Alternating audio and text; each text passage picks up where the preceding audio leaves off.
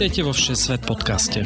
Rozhovory o všemožných miestach, všetečných ľuďoch a všelijakých nápadoch a plánoch, ako spoznať svet. Cestujte s nami každý útorok v spolupráci s denníkom ZME.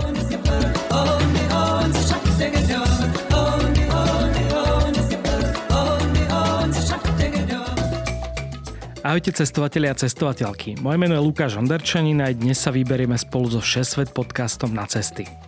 Funguje tam európsky roaming, aj keď od Európy to je naozaj ďaleko. Je to raj na šnorchlovanie, aj keď sa tam kúpať kvôli žralokom veľmi neodporúča. Nájdete tam vybuchujúce sopky aj dažďové pralesy. Nehovorím o Kanárskych ostrovoch ani Islande, dnes sa totiž vyberieme na divoký ostrov Reunion.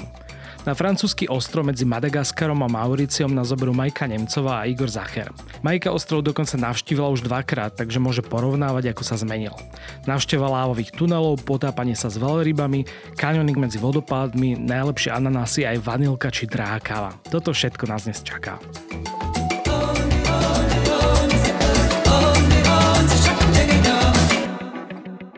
Ahojte Majka, Igor, vítajte u nás vo Šesvet podcaste. Ahoj, zdravíme teda posluchačov. Ahojte. Ďakujeme za pozvanie. Majka, tebe už sme tu vlastne mali, rozprávala si, myslím, že minulý rok, niekedy ešte pred Vianocami o Vianočnom a nevianočnom Paríži. Áno. Ale tak trošku sa nám predstavte, že vlastne čo robíte, kto ste, ako cestujete? Sme cestovatelia, športovci, turisti. Na Instagrame sa voláme Furt Dagde, keby nás chcel niekto sledovať možno a máme radi aktívny pohyb, šport a cestovanie či už po Európe alebo aj po takýchto exotických miestach. Áno, naviac taký akože freestyle štýl, že väčšinou teda sme sa aj zhodli, že sme ešte neboli ani v hoteli za tie 4 roky, čo sme spolu. Väčšinou sme tak, že v stáne alebo v aute spíme, ktoré máme. A Takže... teraz ste sa vlastne vrátili z lyžovačky, z Dolomitu, kde ste akože prežili niekoľko dní v aute, hej, napriek tomu, že je zima. Presne tak. Zamrzalo troška zvnútra auto, ale dalo sa to. Dá sa to vykúriť potom aj už je to v pohode. Aj oškrabať. Hmm. Takže vlastne žijete ako keby skoro stále teraz na ceste, hej? Dáme, to tak, dáme tomu? Môže byť. Ano. Pomedzi pracovné povinnosti a nejaké tie domáce, tak máme aj teda cestovateľské pohnutky rôznymi smermi. Áno, minulý rok sme napríklad boli na Lofotách. To sme akože išli autom vlastne cez celé Fínsko, Švédsko vlastne na Lofoty, to bolo super. 6000 km autom. dosť. Teraz sme mali akurát do epizódu ano. o Lofotách e, naposledy, takže odporúčam aj to. Uh-huh. Dneska sa nebudeme až tak rozprávať teda o tých severských, chladných krajách, ale pôjdeme na opačnú stranu Polgule a to teda na ostrov Reunion, kde ste boli, ak sa nemýlim, teda minulý rok. Je to vlastne nedaleko Madagaskaru v Indickom oceáne, ale Majka, ty už tam bola aj v roku 2018, tak eh, povedz mi, že čím ťa ten ostrov zaujal, že už tam teda bola druhýkrát a neviem, či sa chystáš aj znova? Áno, tak o, môžem povedať najskôr, ako som ho objavila, pretože môjim takým ultimate snom bolo vlastne plávať s velerybami konkrétne tú velerybu objať, ale to už je troška ťažšie. no a v, potom som si zistovala, že kde vlastne vo svete sa to dá nejak tak legálne. Lebo vieš, vo väčšine krajín to máš také, že zlodie a tak. A teda našla som ten reunión a zhodou náhod som sa v tom istom roku spoznala s jednou holkou, ktorá tam išla vlastne na stáž ako doktorka. Ona mi teda ponúkla, že jasné, prídi, že budeš mať u mňa ubytko zadarmo. Tak som si povedala, OK, tak som vlastne si kúpila letenku a išla som tam proste sama tým, že keď som tam prišla, tak som si uvedomila, aké dôležité je mať vodický preukaz, keď cestuješ do takejto krajiny. Ja som naozaj očakávala, že tam bude, vieš, ako keď cestuješ v Ázii, že strašne veľa rôznych o, spojov a vieš, také jednoduché. No nie, tam keď nemáš proste rentnuté auto, takže sa nedostaneš nikde autobusy každé 3 hodiny. No a to chcem napríklad povedať na taká prvá zmena, čo sme tak bádali bolo to, že tentokrát som tam videla oveľa viac takých autobusových zastávok, teda neviem, aké to bolo aj s tými spojmi, či častejšie sú. O, predpokladám, že áno. Možno sa za tých 5 rokov aj zmenil ten turizmus, že tam viac už ľudí tam chodí, pretože aj tie opatrenia, čo sa týka žralokov, sa troška uvoľnili keď som tam bola v tom 2018, naozaj na každej pláži boli zákazy. Niekedy som bola akože jediná na pláži a jediná vo vode. Celkom adrenalín šnorchovať, akože sa ti zrychli dých, keď si naozaj sám vo vode, ale bolo to úžasné. Teraz tam bolo už naozaj tak na desiatky ľudí, by som to zrátala, že na pláži. Boli stále tie tabule, ale bolo ich pomenej. Takže iba ľudia sa menej boja vlastne. No, vieš čo, poviem ti, že posledný smrteľný útok bol vlastne pol roka potom, ako som tam bola ja 2019, niekedy na jar, no a odvtedy už nebol. Takže oni asi už aj podľa toho, vieš, keď je taká dlhšia pauza, lebo čo sa týka reunionu, nechcem nikoho strašiť, pravda, že, ale je to jedna z krajín, kde je najväčší taký koeficient tých útokov na počet obyvateľov. Bol tam nejakých o, už skoro 60 útokov, z toho polovica smrteľných. Takže je to také, že keď som to povedala v Paríži, že idem na reunión, tak každá reakcia bola reálne, že prečo? Tam sú žraloky, že na čo tam ideš? Všetci, že na čo tam ideš? Tam sa proste nechodí, nie je to taká destinácia, že idem sa tam na pláž vyvaliť a budem stále pri mori. A ja som im práve hovorila, ja tam idem práve preto, aby som išla do toho mora, lebo sú tam tie veľé ryby zase. Mm. Ale druhá vec je, že sa tam chodí aj kvôli tým horám, nie? Práve, to práve, že... práve to je také, že viac na turistiku tam chodia, keď už tak. A to sa chodí vlastne v tých zimných mesiacoch, keď o, tam je leto lebo my sme tam boli v júli, čo je vlastne zimný mesiac na Reunione, aj ten najchladnejší. Je tam okolo 25 stupňov, ale úplne super aj voda. Teplota vody bola taká, že používali sme neopren. Dalo sa aj bez, ale nevydržíš tak dlho v tej vode. Mm. Ale ešte teda poviem, že ty si žila v tom čase v Paríži, takže aj možno tá doprava je troška jednoduchšia, lebo z Paríža sú tie spoje akože... To sú priame lety. Jediné dá sa povedať, aj? Áno, a vlastne bol to taký priamy let, že 12 hodín z Paríža. My sme vlastne prechádzali, teda vybrali sme si cestu aj na Mauricius, čo je vlastne ostrov vzdialený 200 km od Reunionu, kde sme najprv strávili teda nejakých 5 dní, tiež veľmi nádherný ostrov, troška možno divokejší, čo sa týka nejakých zvierat. Sú tam napríklad divoké opice alebo obrovské korytnačky suchozemské v takej rezervácii zatiaľ len, lebo boli vlastne vtedy vyhubené na tom ostrove, ale už ich tam navracajú naspäť nejak do prírody. Čiže išli sme vlastne cez tento Mauricius a potom vlastne letecké spojenie, aká hodina medzi Mauriciusom a Reunionom. Čiže je to veľmi odporúčaná takáto kombinácia s týmto ostrovom. Ten mm. Mauricius je taký, že sú tam aj veľké rezorty, je tam bezpečnejšie to šnorchlovanie, takisto veľmi nádherné, čo sa týka toho podmorského života a a paradoxne je to blízko, ale nie sú tam tie žraloky. Mm, že je to Ešte, viac taká akože oddychová destinácia, že na pláži Dokonca, keď sme boli na tom Mauriciuse, tak sme si zaplatili taký výlet loďou na šnorchlovanie a ten typek na tej lodi nám hovoril, keď sme mu hovorili, že na druhý deň odlietame na Reunion tiež šnorchlovať, on, že tam sú žraloky. Všetci nám to reálne hovorili ešte. Že... Poďme teda na ten samotný ostrov. Je to vlastne tropický sopečný ostrov v Indickom oceáne, ale je veľmi aj hornatý, je tam veľmi veľa vodopádov, sopiek, aj aktívnych, takže e, keby sa tak zhrnula, tak máš pocit, že ten ostrov je možno pre niekoho, kto vyhľadáva takú skôr aktívnu dovolenku, keď vravíte, že úplne asi to nie na to vylihovanie na pláži, keď vás tam môže zožať žralok. Je to určite aj pre aktívnych turistov alebo takisto na kanioning veľmi odporúčaná destinácia, kde sú tam levely od toho nejakých najľahších až po ten najťažší na svete, True de. Sú tam nejaké malé rezorty, určite nejako, dajme tomu na tom Mauriciuse, ale dá sa tam aj takáto dovolenka stráviť, ale určite pre tých aktívnych turistov odporúčaná vlastne najvyššia hora 3100 metrov, Piton de Neige, takže dá sa tam fakt, že kvázi už tá vysokohorská turistika absolvovať a treba sa na to takisto pripraviť, že je to nejaký, nejaký síce teda tropický ostrov, ale takisto tam môže byť hore mm, aj sneh alebo silný vietor, zmena počasia a podobne, čiže treba sa aj na takéto veci potom pripraviť, ak človek ide takto turisticky. Áno, mm. veď v podstate Piton de Neige znamená z prekladu taký snežný vrch. Takže áno. Ale tak... nesnežilo vám tam, hej? Nie, nie, ale vieš čo, tým, že je to sopečný ostrov a je tam tá aktívna sopka, tak tam je strašne veľa takých mikroklim a lokálni nám hovorili, že tam sa ani počasie neoplatí pozerať, akože nejaká predpoveď. Tam máš tak, že ty niekde stojíš, je úplne teplo, kúsok od teba môže byť búrka, tam vieš chrli sopka, je to strašne ťažké. A plus sú tam tie hory, ktoré vlastne tiež veľmi ovplyvňujú to počasie. No tým, že je to vlastne ten malý ostrov, tak sa to dá veľmi ľahko potom kombinovať, že keď vidím, že niekde je slnko a chcem ísť na pláž, tak sa proste presuniem nejakú hodinku, uh-huh. alebo vidím, že v horách je pekne ráno, po obede tam väčšinou už bývajú teda mraky a proste ráno si niekde vybehnem na nejaký kopec a potom po obede som zase dole na pláži o hodinu vedľa je to, dá sa to proste kombinovať rôzne. Ten. Hej, že to je vlastne aj celkom tá výhoda, že on to nie je až tak rozlohou veľký, neviem, že koľko to má na nejakú šírku, dĺžku ten ostrov. Tam tu tuším nejakých 60 na 40 kilometrov, akože takovými tými vzdušnými čiarami, čiže autom je to samozrejme troška viac potom mm-hmm. priemere o bode, ale, ale dá sa tam... Tak, A dá sa povedať, že možno koľko času by ste odporučili, že tam stráviť, ak chcete vidieť mm-hmm. tie také základné veci a trocha si teda aj oddychnúť, aj turistiku? Čisto reunión by som dal minimálne dva týždne. Prvýkrát ja som tam bola tri týždne Aj to mi prišlo málo, ale zase všade som chodila pešo, vieš, takže, takže celkom to bol masaker. Ale tak tie dva týždne si myslím, že ak ten človek má, tak určite.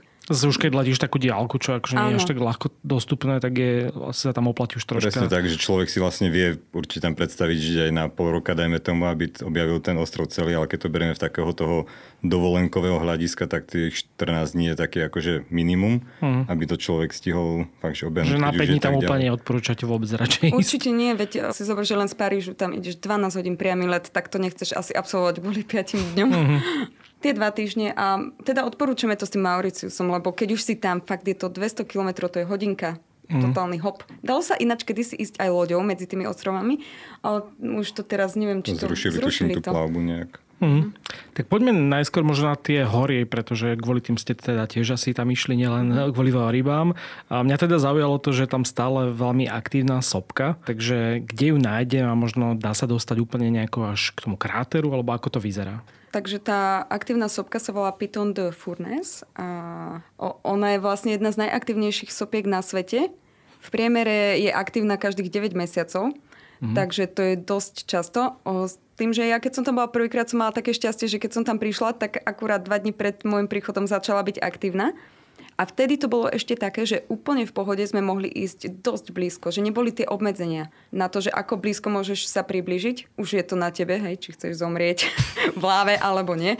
Ale teraz to bola ďalšia vec, čo som pozorovala, taký rozdiel, že už len sme išli po ceste blízko tej aktívnej sopky a prišli nám SMS-ky, upozornenia na mobile od francúzskej vlády, teda že sme v blízkosti aktívnej sopky a neodporúča sa do nejakého hej, radiusu od toho približovať alebo nejaký pohyb mimo vyznačených chodníkov, ano. alebo tak, že je to tam už troška zabezpečenejšie. A napríklad ten eh, Python de la Fournaise, to je sopka vysoká nejakých 2600 metrov, ale v podstate do 2100 metrov sa dá ísť autom k tomu kráteru okay. kvázi, kde človek prechádza najprv nejakou džunglou až na proste nejakú mesačnú krajinu a dostane sa relatívne blízko k takému veľkému kráteru tej sopky a okolo tej sopky už sú potom tie menšie krátery, odkiaľ tá láva potom vybuchuje, že nejde to vždycky priamo z toho najväčšieho, ale vždycky tá láva si nájde nejaké miesto, odkiaľ vyjde. No a tam vlastne sa dá robiť turistika okolo toho krátera. Tuším, že teda tým, že bola aktívna, tak sa nedalo vtedy výjsť na vrchol tej sopky. Ale my sme vlastne prechádzali okolo toho krátera na takú nočnú turistiku na Piton de Bert, čo bolo vlastne nejaké 3 km vzdialené od toho kráteru, kde tá láva akoby chrlila a išli sme tam v noci o čelovkách, aj dosť e, veľa turistov s nami, čiže bolo také e, svetojanské mužky sa pohybovali po tej krajine. A je to nejako, že osvetľuje to tá sopka? Že vidíš tam akože... No, tým je to v noci áno. lepšie, keď to takto, nedá sa ísť priamo k tomu blízko, že to vlastne človek vidí v noci najkrajšie, že fakt taký gejzír svetla akoby vychádzal. Ja som sa tam snažil doletieť aj s dronom, ale bolo to fakt ďaleko ale dal sa vlastne aj odfotiť niečo alebo počuť, ako to tam vybuchuje. My sme aj ďalekohľady mali, čiže sme mm. pozerali, že ako to vyzerá teda aj zblízka pomocou toho ďalekohľadu. Čiže treba sa vybaviť, pokiaľ človek čaká, že niečo tam možno chce vidieť, tak mať ten ďalekohľad alebo nejaký dobrý foťák so zoomom, prípadne toho drona a podobne. Mm. Mňa veľmi fascinoval o ten zvuk sopky že ja som nečakala, že je to také hlasné. To je naozaj ako taká búrka veľmi, také hromy. Ja som iba na etne zažil, keď tiež uh-huh. vybuchovala a videli sme aj tú lávu, tak uh-huh. akože dosť ďalky, ale stále to bolo, že naozaj, že počuť celý deň, takže je to tak zaujímavé. Tam ako s ďalkohľadom to bolo super vidieť, úplné detaily tej lavy, takže to bolo super. Ono vždycky, každý ten výbuch je mm, niečím iný, že tam sú potom v mapách nejak zaznačené, že kedy, aký kráter vybuchol, v akom roku a potom tam bol aj zoznam tých vlastne erupcií, že každá trvala nejaký iný počet dní alebo iné množstvo lávy vychrlila. Niektoré tie lávové potoky dojdú až ku ceste alebo niekedy aj blízko dedín a podobne. Aj teraz sa liala cez cestu, pamätáš, nám vravili, že je uzavretá, ale my sme to už nevideli, lebo my sme boli akurát vtedy na tom Mauriciuse. A potom vlastne ono sa stáva aj to, že tá lava, aká je viditeľná, tak odrazu ona začne tiesť do nejakého už toho staršieho lavového tunela, vieš, tak kvázi zmizne a už potom oni čakajú, že kde sa zase objaví. Uh-huh. Že nevedia to, lebo nevedia úplne všetky tie riečišťa, čo sú tam. A do tých a... tunelov ty sa vieš aj dostať? Akože no. keď tam samozrejme netečie láva. Presne, presne. Toto bolo to, čo sme sa aj s takými lokálnymi bavili, že tam sú nejaké tours, hej, čo si vieš zaplatiť, ale oni nám odporúčili nejaké, ktoré boli ďalej od tohto... Aktívneho vulkánu. Áno, aktívneho vulkánu a ktoré boli iba tak prístupné, že sme tam išli o čelovkách. A vedeli sme, že teda tam tá láva nedoteče. Teda dostali sme. a bolo to super. Tiež také dobrodružstvo to hľadať a veľmi pekné to bolo. Taká jaskyňa je to v podstate. To, čo sme my našli, bolo také, že fakt, že blízko cesty v podstate ten tunel mm-hmm. išiel aj po cestu, čiže dalo sa to aj ľahko nájsť a ľahko prejsť. Mm. A keby som chcel možno nie už na tú samotnú sopku vyliezť, ale určite tam je veľa možností na nejaké trekovanie, tak máte nejaké obľúbené, čo vás tak najviac oslovilo? O, tento reunión je rozdelený na vlastne také tri krátery staré. Volajú sa také, že Cirque de Silaos, Cirque de Mafat a Cirque de Salazi. Salazi a Silaos sú dostupné autom, vlastne sa človek dokáže vyviezť do nejakej výšky 1500 metrov a odtiaľ vlastne robiť tie treky. Napríklad z toho Cirque de Silao začína aj turistika na ten Piton du čo je teda najvyššia hora. Je to nejaká 10-hodinová túra, my sme to síce neabsolvovali, ale dá sa to vlastne spojiť aj s takým prespatím na chate, ktorá je nejakých 500 výškových metrov pod vrcholom. Čiže dá sa to zrobiť ako taký dvojdňový trek a tej turistiky je tam fakt, že v každom tom akoby kráteri alebo v tej doline toho namraky, že človek podľa map alebo mapy CZ tam napríklad fungujú, čiže podľa toho si vie človek vybrať fakt, že ak, akúkoľvek turistiku mm. podľa svojich možností. Um, čo sa týka tej dedinky Silaos, tak by som spomenula, že keď sme tam boli, sme sa tam dočítali, že vlastne táto dedina bola aj takým útočiskom pre otrokov, ktorí vlastne sa snažili nejak utiec, pretože tento ostrov bohužiaľ má takú smutnejšiu históriu, že nejak v 17. storočí tam Francúzi začali voziť otrokov z Afriky ktorí pracovali na kávových a cukrových plantážach, tak tým, ktorí sa podarilo uniknúť, tak oni väčšinou išli do tých hôr, lebo mm. oni neboli prístupné a naozaj tam boli také príbehy o tom, ako sa po nejakých ešte lianách zlaňovali, aby vlastne nebolo vidno tie stopy ich, lebo tí Francúzi ich tam teda prenasledovali a chceli ich naspäť. No a tak vznikli aj tieto dedinky, ktoré sú tak vysoko v horách. Ešte taká zaujímavosť, že v tom Silao sa pestuje šošovica, v takej výške a má nejakú akože zaujímavú chuť a je tam veľa takých reštaurácií, kde to vieš vyskúšať, nejaké jedlá. No a čo sa týka celkovo tých túr, tak by som povedala, že kto nemá rád pavúky, tak nech tam, nie, že nech tam nejde, ale naozaj tam je, ja som také veľké pavúky ešte nevidela, aké sú tam. Oni sú naozaj obrovské ale sú také statické. Vieš, že všade ich vidíš, ale oni nič, oni nič nerobia. Keby začali behať, tak vtedy asi skolabujem.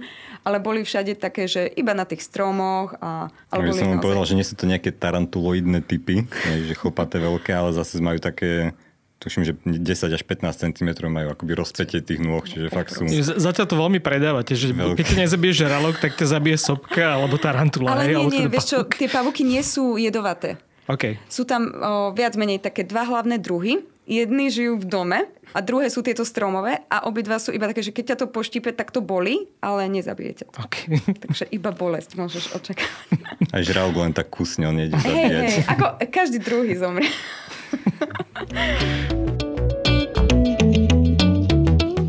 Aj v dnešnej epizóde ďakujeme všetkým našim Patreonom a Patreonkám, najmä našim ambasádorom Radovanovi, Ivanovi, Michalovi s Jankou, Vierke, Michalovi, Mariane, Majke a Andrejovi. Ste naša veľká motivácia pokračovať ďalej vo Všeset podcaste a šíriť príbehy o cestovaní po svete každý útorok do sveta. Ak sa aj vy chcete stať našimi ambasádormi, skočte na stránku patreon.com a hľadajte Všesvet podcast. Ešte ma zaujalo, že vlastne chodí sa tam veľmi často na canyoning. Dokonca neviem, či teda Barabaš robil aj film mm. o tom. To bolo práve to mm-hmm. True Viem, že nejakí známi tam teda uh, popadali z vodopádu a dolámali sa. Myslím, že aj v tom dokumente. No. Pozdravujem. Takže uh, vyskúšali ste si aj ten canyoning, alebo je tam niečo teda, čo nie je úplne že extrémne zložité nalezenie? S lezením je to tam zložitejšie tým, že pokiaľ si tam človek neberie celú tú výstroj, tak si treba potom nejakých sprievodcov zháňať a toho lezenia tam takého športového nie je až tak veľa, že samozrejme dajú sa tam nejaké steny liezť, ale tiež je také vynimočnejšie, lebo tá kvalita skaly je nie je to neviem, nejaká žula pevná alebo vápencové pohoria, je to sopečné, čiže sa tam celkom droli, ale určite sú tam nejaké oblasti. A my sme tam kvôli kanioningu alebo lezeniu vlastne ani nešli, takže sme si to až tak e, nezisťovali. A čo sa týka toho kanioningu, tak e, stretli sme taký manželský pár, u ktorých sme vlastne spali vďaka teda couchsurfingu. A počas rozhovoru sme sa vlastne dozvedeli, že oni začali kanioning robiť kvôli synovi, lebo chceli mať nejakú spoločnú aktivitu, ale syn s tým potom prestal. A oni v tom pokračovali a vlastne dostali sa až do toho levelu, že prešli ten True de Fer. Niekoľkokrát. Niekoľkokrát, okay. čo je vlastne teda najťažší kanion, alebo najnebezpečnejší v tom, že ak tam človek zlaní už vlastne ten prvý vodopad, čo je 350 metrov, tak potom je proste v korite rieky úzkeho kaniona. Niekedy najúžšie miesto je tam na šírku akoby lakťov, že človek má tam 80 cm a proste keď už raz tam vojde, tak už jediná cesta je dole, lebo tými strmými vlastne stenami toho kanóna sa nedá výsť vlastne. Áno. Oni nám vlastne vonku. hovorili, že viacero ľudí tam zahynulo tým, o, že oni už boli v tom koridore a no, si zober, že ak sa zmení trocha počasie, začne prešať, tam stupne za pár minút voda niekoľko metrov. Takže viac menej veľa ľudí sa tam takto utopilo.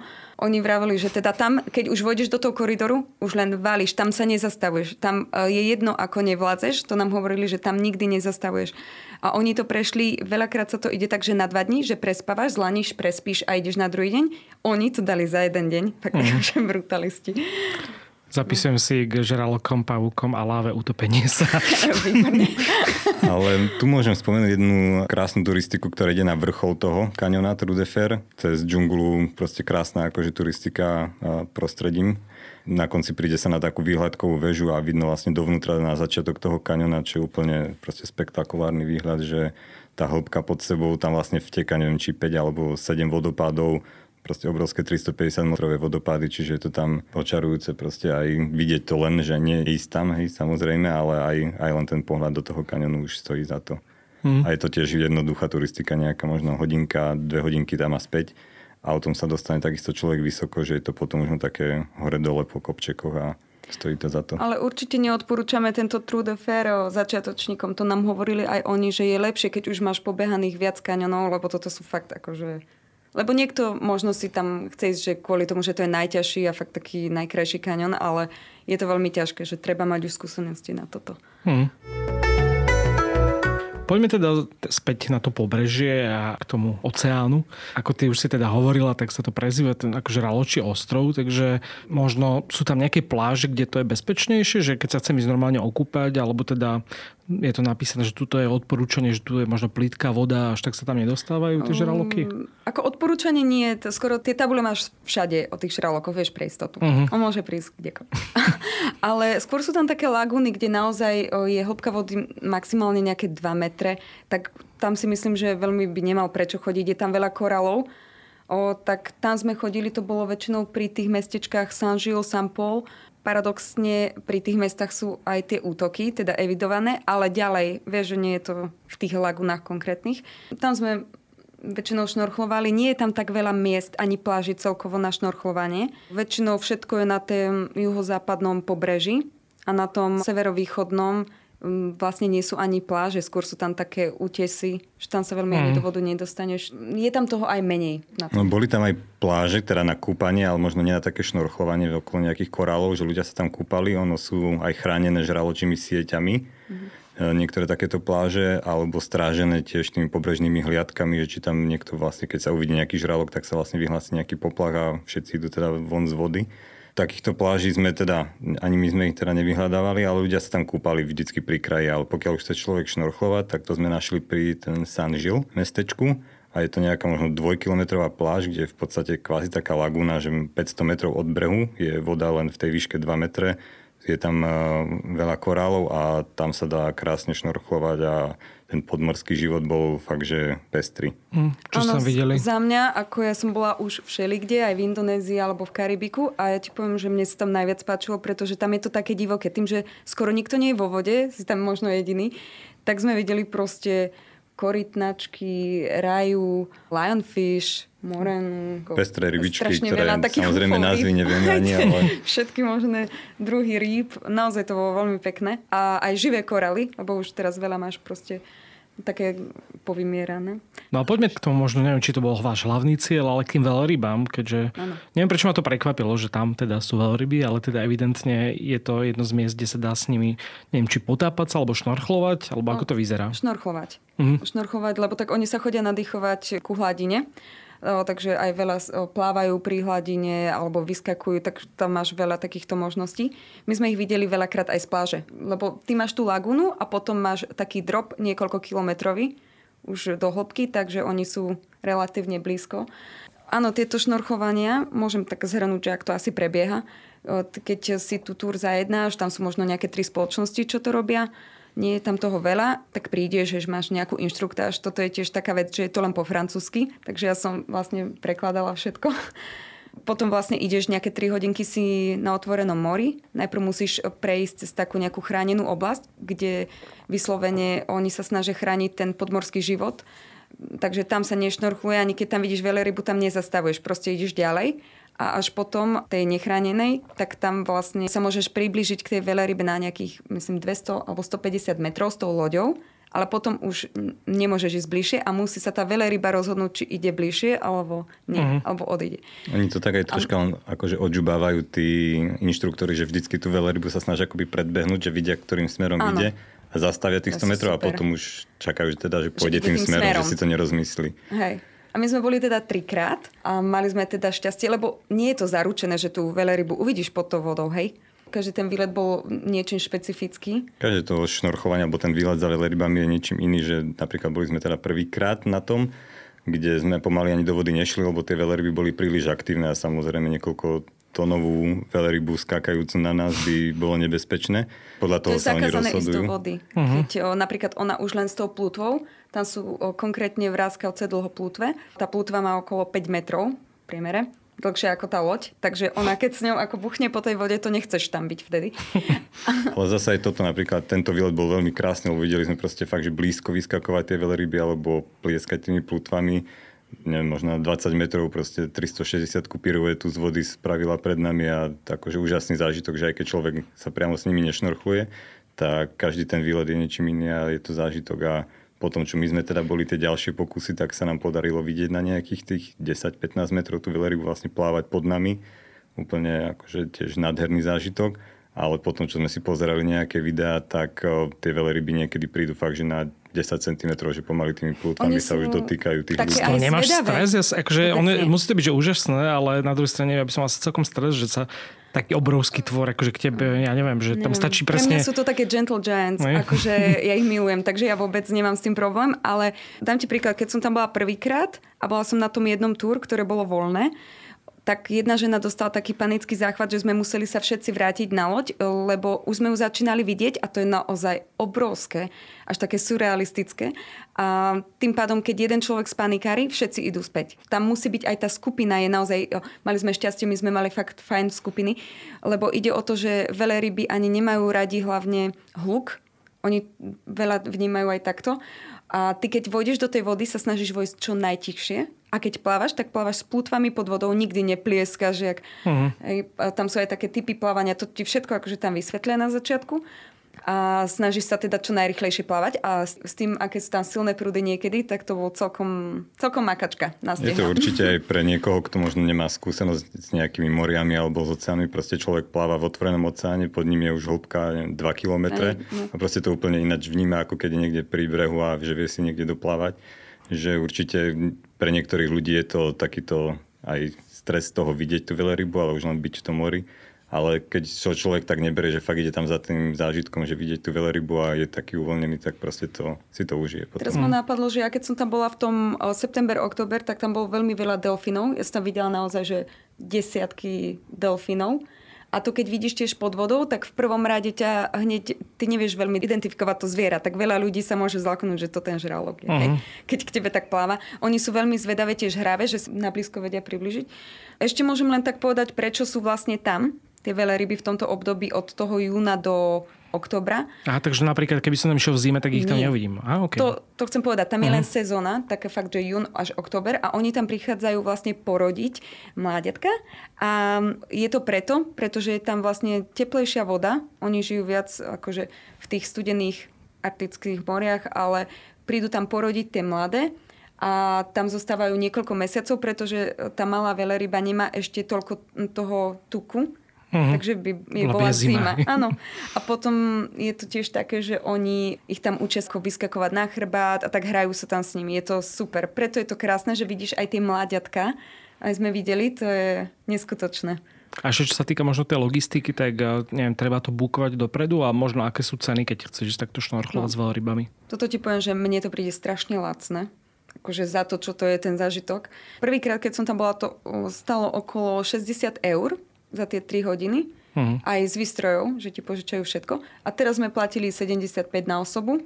Ale okay. stalo to s, a, s takou asi najlepšou tou spoločnosťou, čo sme našli. Ale všetky majú také približne rovnaké ceny. No a určite dopredu. Myslím si to dopredu, pretože potom už keď si tam a chceš to v priebehu tých, ja neviem, si tam na 10 dní, tak to je väčšinou bez šance. Pretože Francúzi tam chodia aj kvôli tomuto. Nestretli sme tam žiadneho zahraničného turistu. Aj to je to, že strašne veľa je tam francúzských turistov. Nie je to ešte také známe, a Francúzi tam chodia kvôli teda turistike a týmto veľrybám. Je to fakt zaujímavé s tými cenami, že neviem, keď Majka si pozerala na Sri Lanke, tak bolo, že 350 eur za pozorovanie veľryb len z lode. Okay. Alebo potom niekde v Karibiku, alebo neviem, kde to bolo, že 3000 eur nejaký trojdňový akože výlet, že nebolo veľa takýchto možností a na tom reunióne to fakt, že 65 eur, 3 hodiny, alebo 75 teda v našom prípade, že je to proste dostupné oni to, to robia 3-4 tie túr za deň, takže si môžeš aj vybrať, kedy chceš ísť ráno. Do je to tiež také, že vlastne tie tri spoločnosti majú každý deň teda nejaké 3-4 túr a niektorí hovoria, že hej, ráno je ísť najlepšie, že vtedy sú také možno aktívnejšie, ale každá tá hodina bola iná, my sme boli v rôznych časoch a proste každé to pozorovanie bolo iné, aj keď sme si pozerali, že iná spoločnosť čo videla, tam si potom porovnávajú všetci videá, keď mm-hmm. skončia tieto túra, každý, niekto videl, že na 10 cm, niekto videl len vyskakovať, niekto sa neponoril, mm-hmm. niekto ich videl takže na tých 10 metrov ako my, že je to to takom risku, my sme preto aj išli vlastne až trikrát, že prvých dvakrát sme nevideli, teda Majka raz hej, ja raz nie, lebo to je tiež taká sranda, že aj keď všetci vojdu do vody, tak nie každý ju musí teda vidieť. Pre mňa to bolo šokujúce, veď som si tak povedala, proste to je niekoľko desiatok metrov veľké zviera, že určite všetci uvidia tú veľrybu. A my sme z hodou náhod sedeli každý na opačnej strane tej loďky. Uh-huh toho zodiaku a teraz dáš sa do vody a potom vytvoríš líniu ale tí ľudia to nestihli, lebo tá veľryba odrazu sa približala, že bola fakt 2 metre od lode, tak ona nám len ukázala, že máme ísť potichu. A ja som tam bola jediná s takým ešte chalanom a my dvaja jediní sme videli z celej lode tri veľryby obrovské, išli pod nami a tí všetci ostatní boli na druhej strane len pár metrov od nás a oni nevideli nič. Uh-huh. Takže dá sa to aj, že... Čiže to také, že treba si to možno buknúť, keď človek vie, že tam ide a chce to pozorovať a fakt je to zážitok, že si to vie dať aj trikrát a potom my sme to mali raz zabukované, že týždeň dopredu a potom sme ešte nejaké hodiny sa nám uvoľňovali, tak sme sa podľa, podľa toho tiež orientovali, že vtedy je Aj voľné, počasie. tak pôjdeme, pôjdeme mm. vtedy pozorovať. Lepšie, keď je slnečno, máš lepšiu viditeľnosť pod vodou. Oni vedia niekedy aj kvôli počasiu zrušiť, keď sú nejaké burky a tak. Mm. Ale keď neuvidíš veľrybu, tak ti jasne vrátia peniaze. Jasne, že nie, jasne, že nie. Ale pýtali sme sa, že sú takí nejakí experti, ktorí by chceli späť peniaze, ale vieš, tak to... Mm. To ale je to také, že pokiaľ človek neuvidí pod vodou, tak na vrchu, že nejak vyskakovať alebo mávať plutvami, alebo tie chvosty, ako sa ponárajú, čo je tiež veľmi pekné, tak oni to berú, že proste videli ste mm. rybu, tak ale je to aj, a je aj to je zážitok vlastne určite. O, myslím, že okolo 200 veľryb tam býva cez tú sezónu, takže tam je veľká šanca, že ju uvidíš. Sú na Reunine možno nejaké zaujímavé mestečka, alebo neviem, ako je to možno aj s tou infraštruktúrou, že či sa tam oplatí niekde byť na nejakom jednom mieste a, a z neho robiť tie výlety alebo sa tak presúvať postupne? No určite si tam rentnúť auto treba, pretože bez toho auta je to naozaj dosť komplikované. Ja keď som aj išla na tie turistiky ten prvýkrát, tak ja som čakala, že 3 hodiny na autobus, ďalší prestup, ďalšie 2 hodiny na ďalší prestup, hej. Keď som išla do toho Silaosu a s tým autom to máš tak rýchlo pobehané, takže odporúčam, že s autom a keď nie, no tak bude to komplikovanejšie troška asi s tými mm. autobusmi. Ale ceny, čo sa týka požičiavania, tak je také európske, že neviem, tých 14 dní sme dávali za Hyundai 20 500 eur.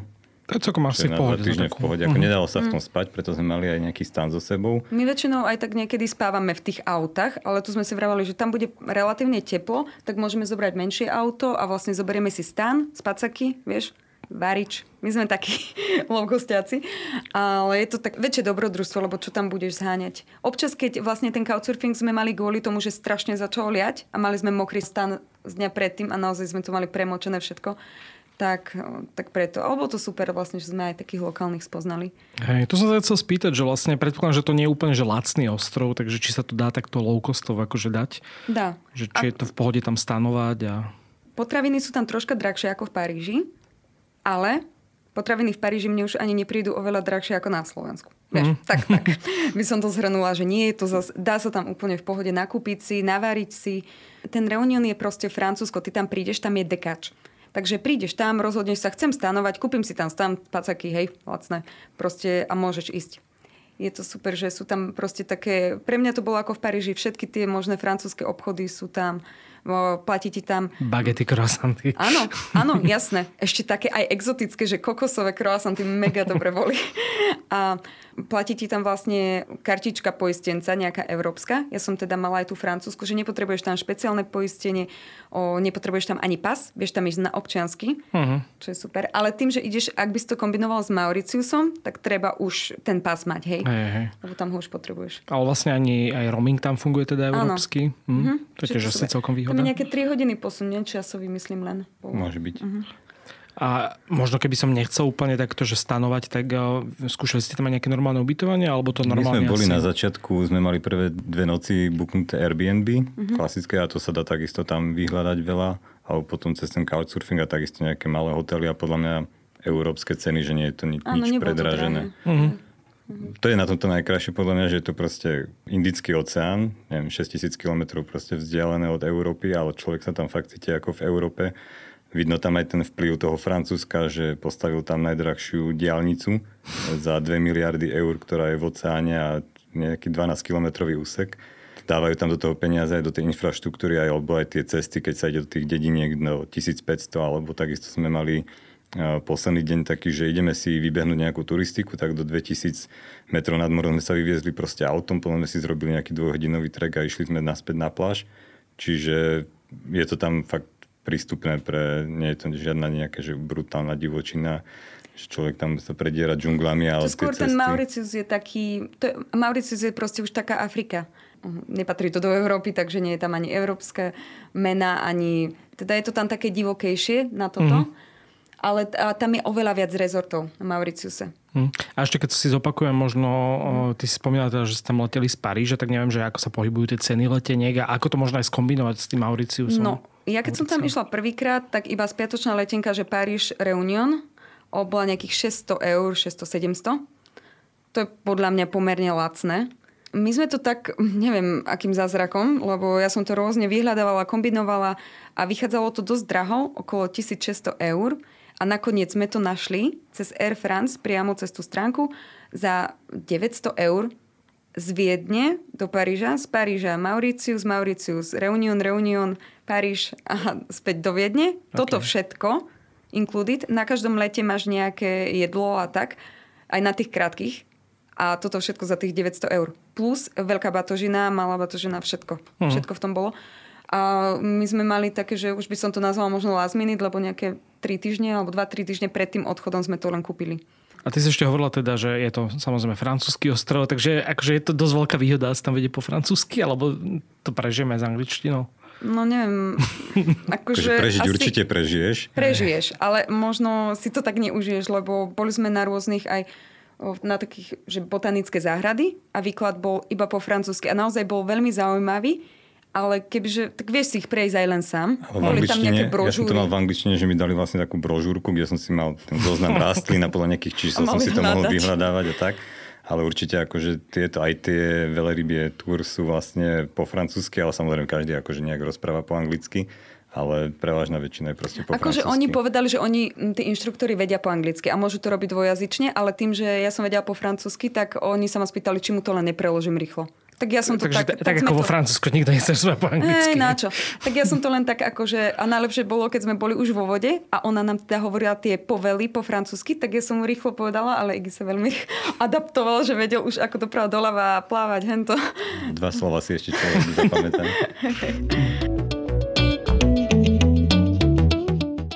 Poďme troška možno na nejakú gastronómiu. Vyskúšali ste tam nejaké špeciality a mm, aká je tam kuchyňa? Keď, akože hovoríte, že čiastočne teda asi aj francúzska, ale určite ovplyvnená asi aj tým prostredím. Áno, je to taký mix, by som povedala, kultúr. Je tam aj taká africká kuchyňa, možno nejaká indická, francúzska. Veľa tých jedál je teda aj takých mesitých a tým, že my sa stravujeme viac tak o plant-based, tak sme nie veľa toho ochutnali z takýchto pripravovaných jedál, možno len tú samusu a to bolo super. sme chodili strašne veľakrát. No a potom také skôr také plodiny sme ochutnávali. Myslím, že sa vraví, že tam majú jedny z najlepších ananásov na svete. No najlepšie. Sa tuším, volajú aj Viktoríne, že kráľovná Viktória, nejaká anglická, tak tá, že ich veľmi obľúbovala, aj podľa nej sa teda volajú. Ale čo sme teda ochutnávali, tak boli hlavne teda tie ovocia, priamo zo stromov otrhnutie banánu, ktorý sme nechali potom dozrieť v aute za nejaké 3 dní. Úplne malinký banán, ale proste chutí, chuť. chuť 100 banánov. Uh-huh. Alebo avokáda sme si otrhávali zo stromu, papáje, mandarinky, ochutnali sme nejakú divokú paradajku, ktorá sa volá teda stromová paradajka. A podľa mňa to nejaký predchodca tých všetkých paradajk, lebo fakt to bolo ako, že chutilo to ako paradajka, taká tropická, že trocha taká nakyslá, ale stále sladká bola to ako taká malá sherry paradajka. A... Ale bol tu vlastne už ovocie. Aj... Uh-huh. Bolo to stále ovocie, no. podľa čoho teda paradajka ovocie asi je, ale... ale fakt sme to pochopili, prečo teda paradajka je ovocie, lebo to bolo na tom strome a teraz chutí to úplne ako ovocie, ale stále to chutí aj ako paradajka. Je také zvláštne. No a potom ešte... Aj tie ananásy sú také, že naozaj, že chutia inak? Brutálne. Oni sú ale veľmi maličké. My sme najprv mysleli, že čo sú to také mini, ale oni sú brutálne. Akože fakt, že brutálne. A ešte čo sa týka možno vanilky, to je tak celkom známe, nie? Že vanilka z ano. Reunionu alebo aj z Mauriciu teda asi. Uh-huh. Áno, áno, tá vanilka je, tam je taký zaujímavý príbeh, že vlastne Francúzi sa pokúšali zapestovať vanilku na Reunione, ale 20 rokov sa im to nepodarilo. Proste nevedeli, prečo tam tá včela neopeli. No a to je to, že vlastne v Strednej Amerike, odkiaľ pochádza vanilka, tam je špeciálna včela, ktorá vie opeliť vanilku. Uh-huh. A potom až po tých 20 rokov taký 12-ročný chlapec, Edmund Albius, o, on vlastne bol tam otrokom na tých plantážach a on prišiel na to, že keď nadvihne takú nejakú priehradku oddelujúcu tu samičie a samčie pohlavné orgány tej vanilky a pritisne ich k sebe, tak tým vlastne oplodní tú vanilku a vznikne k takému umelému oplodneniu a z toho kvetu vlastne potom sa vyvinie už ten strúk vanilkový. No a doteraz sa používa táto jeho metóda predstav si, že tam sa to robí ručne. Úplne každú vanilku, ten kvet kvitne iba jeden deň, takže oni tam stále chodia, keď je tá sezóna tých kvetov a opelujú vlastne tou paličkou každý jeden kvet musíš takto spraviť, opeliť. No a my sme našli aj tak, že v džungli divokú vanilku, takže som zobrala aj nejaké struky odtiaľ, také zelené, obrovské a vysušili sme ich doma a to je taký darček, čo tu pre teba mám. Som ti doniesla ten struk. Ovoniam, že Ovoniaj ho. Akože brutálne, no. Uh-huh. Potom si ho tak vieš narezať a použiť. A oni sa dosť stvrkli, no, lebo však e, tie struky boli asi také niekoľko centimetrové. Ach, teraz sa tu budem fetovať celý No, páči. máš taký darček od nás. No a ešte je tam potom aj taká známa káva, Bourbon Pointu. A tá vlastne je to taká mutácia arabiky. Tie zrná sú také ako keby špicaté. Uh-huh. A jedna z najdrahších káv, pretože ona v tej pôde sopečnej má úplne inú chuť. Taká, taká kyslejšia by som povedala, že je. Jeden, jedno kilo je tam okolo, neviem, 700 eur stojí. Ale tam, keď ju lokálne kupuješ, tak je o dosť lacnejšia. Že tam si to vieš tak nakúpiť. No, ale... A vieš tam teda dať aj dobrú kávu, hej? Niekde? Ja som ju, áno, aj túto vieš ochutnať. Napríklad na tých, to bolo vlastne v spojení s tými botanickými záhradami. Čiže mm. tam vieš ochutnať priamo túto kávu. Za možno, koľko stála? 2 eurá, 3. Mm. Tak to sa oplatí. A čo sa týka možno ešte, neviem, či ste skúšali nejaké reštaurácie? Alebo ste si väčšinou varili? Varili sme si. Väčšinou sme si varili, ale zase z nejakých tých domácich, že mali sme tam tiež to nejaké kary, alebo z rýžou sme si niečo robili a reštaurácie boli len na asi najlepšiu pizzu, ako som kedy ja mal.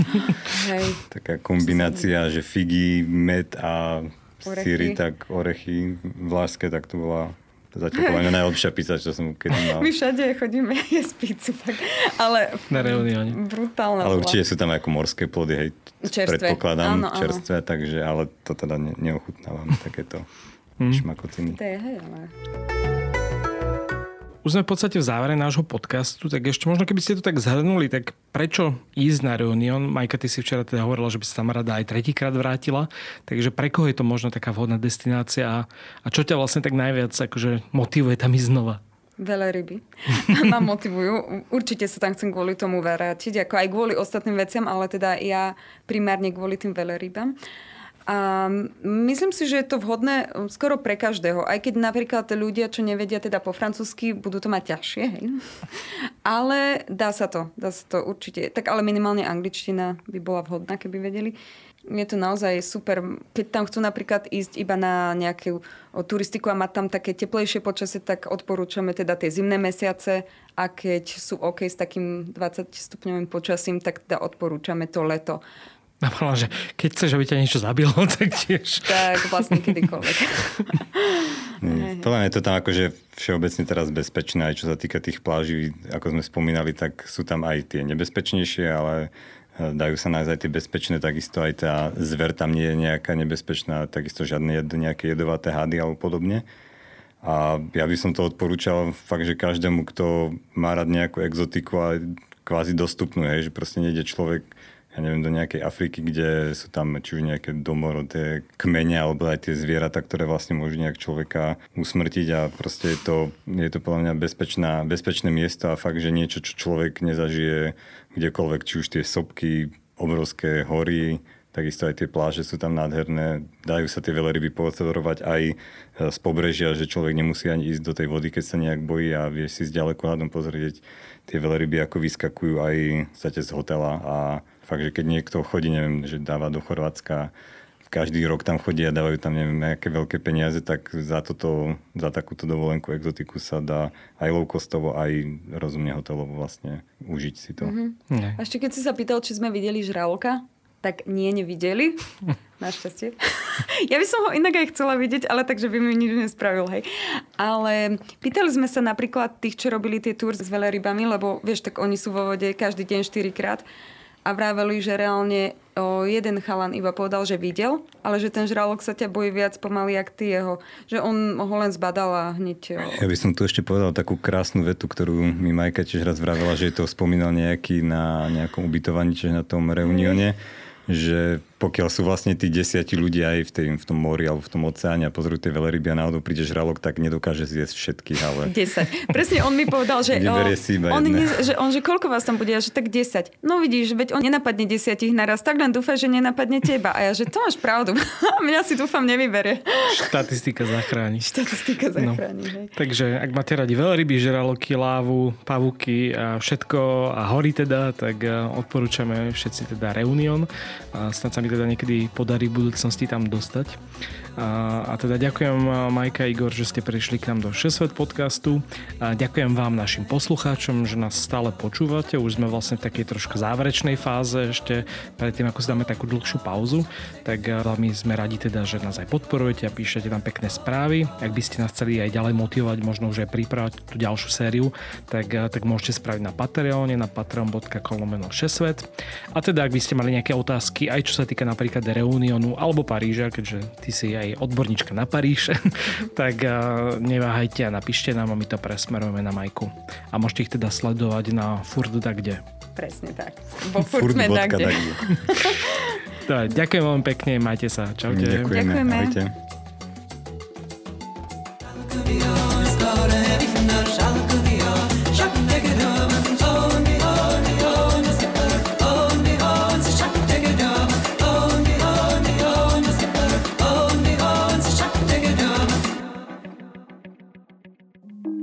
Volám sa Barbara Mareková a v denníku ZME pre vás robím podcast Ľudskosť o tom, ako na naše mentálne zdravie vplýva rodina a spoločnosť. S odborníkmi a odborníčkami rozoberám, ako sa v rodinách dedí trauma a ako sa dá v dospelosti uzdraviť. Ale rozprávam sa aj s ľuďmi, ktorí vyskúšali terapiu a zaujíma ma aj celospoločenský pohľad, ako sa menia slovenské rodiny alebo ako sa v našej spoločnosti cítia Rómky, Rómovia či ľudia, čo sú queer. Poďte sa učiť spolu so mnou, ako lepšie rozumieť sebe, ale aj ľuďom okolo nás. Podcast Ľudskosť vychádza každý štvrtok vo všetkých podcastových aplikáciách.